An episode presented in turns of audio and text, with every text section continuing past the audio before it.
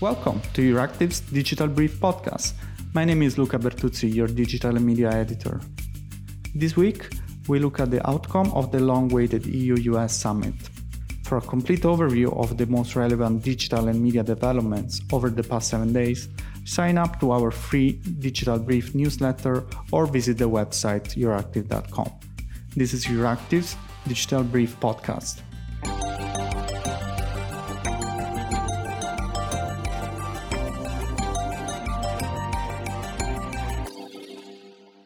This episode is powered by ITI, the Information Technology Industry Council. We are the premier global advocate for technology, representing the world's most innovative companies. The Transatlantic Summit marks a milestone in US EU tech relations. The global tech industry is ready to work with leaders to shape the future digital world. Learn more at itic.org. So today we have uh, as guest uh, Guido Lobrano, ITI's uh, Vice President and Director General for Europe. Welcome, Guido. Thank you. Good morning. So the big uh, event this week was, of course, the EU-US summit. What do you consider as the main outcome of this uh, of this uh, diplomatic event? This was clearly a very, very important uh, uh, summit uh, for, for our industry. The leaders discussed a lot of issues, but in terms of digitalization, uh, which was very high on their agenda, I think the crucial points are clearly the very strong commitment on strengthening of trade, investment, and technological cooperation, and in particular, the establishment of the Trade and Technology Council. Um, the second, uh, cooperation on data transfers between Europe and the United States and then of course the joint efforts to reform the World Trade Organization. there was also reference to the ongoing work on digital taxation at the G20 and OECD level. As far as uh, the, the first point on the Trade and Technology Council, uh, as I said, this is largely positive. The outcome of the summit is that the leaders clearly decided to establish the TTC. This is an idea that we have worked on as ITI and as an industry from its genesis. And we are very pleased that the leaders reached an agreement this week. This is just the beginning. It is important that when this body begins to work, it aims to seek compatible approaches to digitalization on issues such as data governance, competition policy, and also emerging technologies like AI.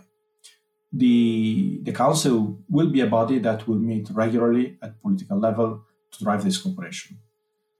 We understand it will be co-chaired by the two executive vice presidents of the European Commission, Margrethe Vestager and uh, Valdis Dombrovskis, responsible for digitalization and trade on the EU side. On the American side, it will be the Secretary of State and the Secretary of Commerce, so Antony Blinken and Gina Raimondo. And then other political representatives will be invited as appropriate. There is a long list of themes that the TTC is uh, expected to address and cover for us, most important, of course, continue the cooperation on the development and the regulation of new technologies, such as AI and IoT, as well as cooperation on digital standards.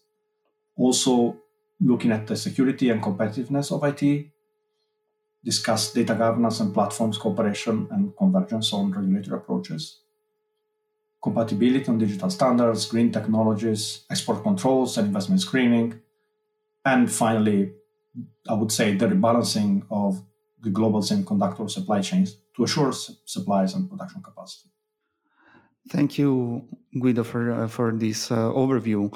So, what do you see um, as the role of the Trade and Technology Council at uh, regulatory level? Because, of course, the EU and the US have very different uh, approaches to legislation to what extent can we expect this uh, council to provide a platform for aligning uh, tech policies?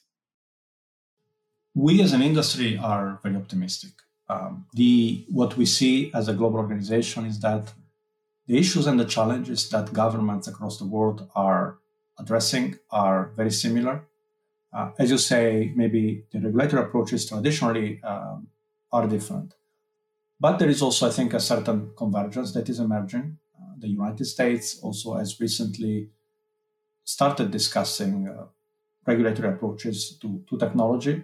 Uh, so for us, it's very important that the, the, council is a place where you can have a dialogue and you really strive to uh, achieve uh, compatible, if not convergent, uh, approaches. There's you know a, a, lot of things that you can you can achieve. The United States and Europe are also like-minded on on their on a lot of their values, so this this facilitate things. Um, there is, uh, you know, this long list that that we discussed uh, earlier on, but of course there are also uh, a number of other topics that uh, have come up in the in, in the summit, uh, where the council will create an environment of trust that will make it easier to also achieve results beyond its strict limits.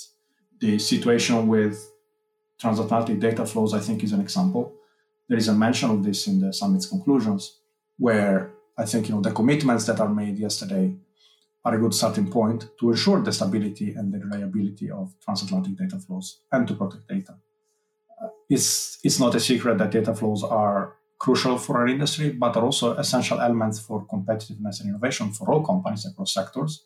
And you know, of any size, even smaller European companies are uh, very interested by the situation regarding uh, cross-border data flows. We know that the Commission and the US administration are doing a truly remarkable job on this, but we also know that the matter is very complex and it takes more time.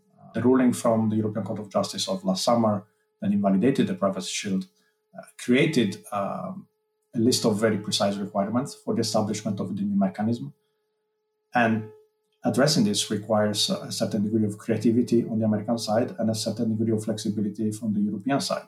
There is also important work that is relevant to this that is taking place at the OECD, where a committee is discussing common principles for government access to personal data that are held by the private sector. This can constitute a good basis for establishing common ground to facilitate the conditions for cross-border data flows in the future. This goes beyond you know, what was discussed at the summit, but again, it's a good starting point. Uh, and it's another area where we trust we will see progress in the coming months and years.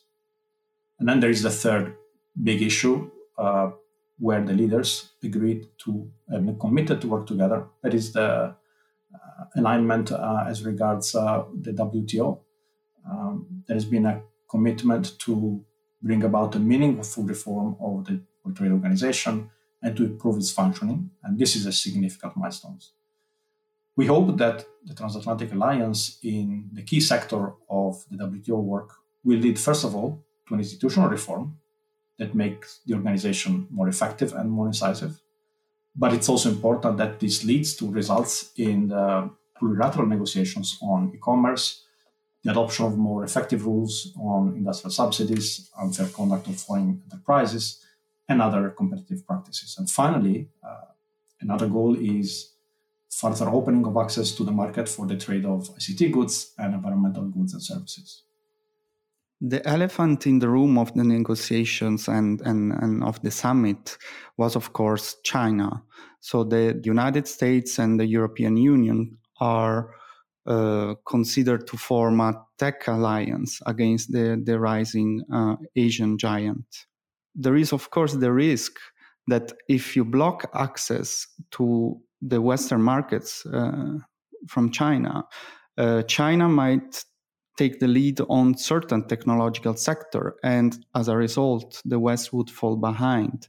To what extent do you think that that uh, the US and Europe can afford to to uh, shut their markets to Chinese companies, and, and what are the risks?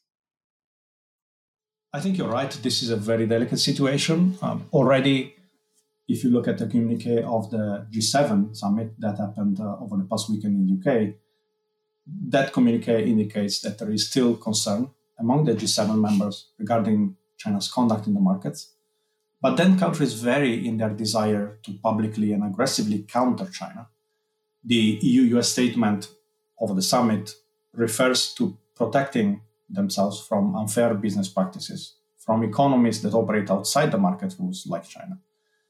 I think from, from ITI's perspective, you know, I'd like to emphasize, emphasize the importance of competing with China rather than opposing China.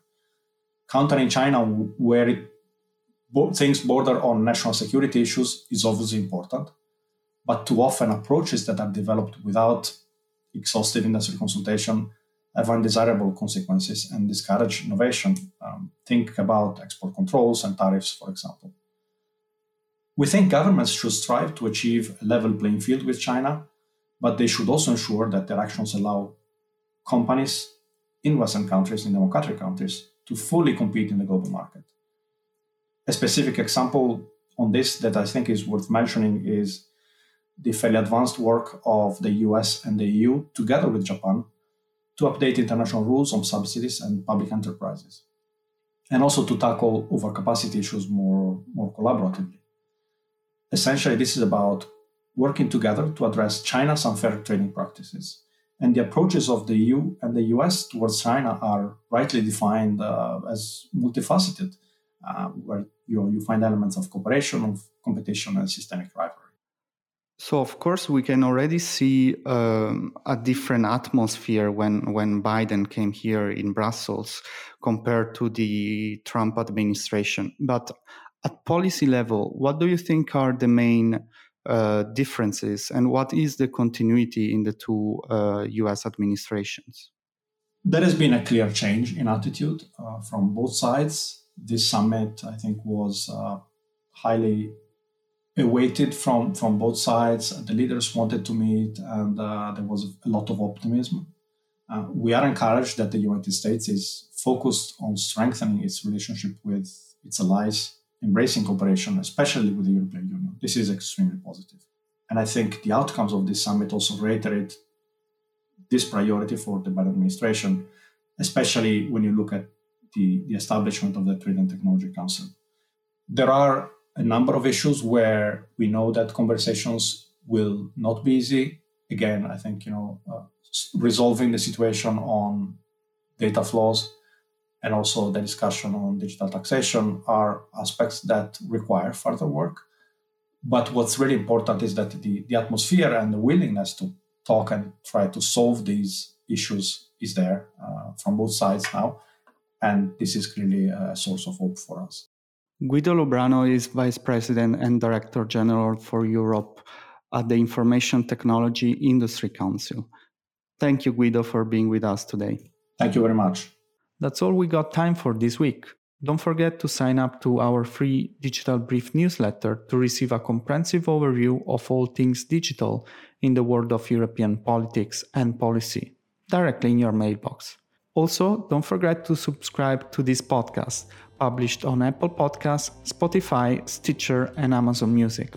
I'm your Luca Bertuzzi, and thank you for listening.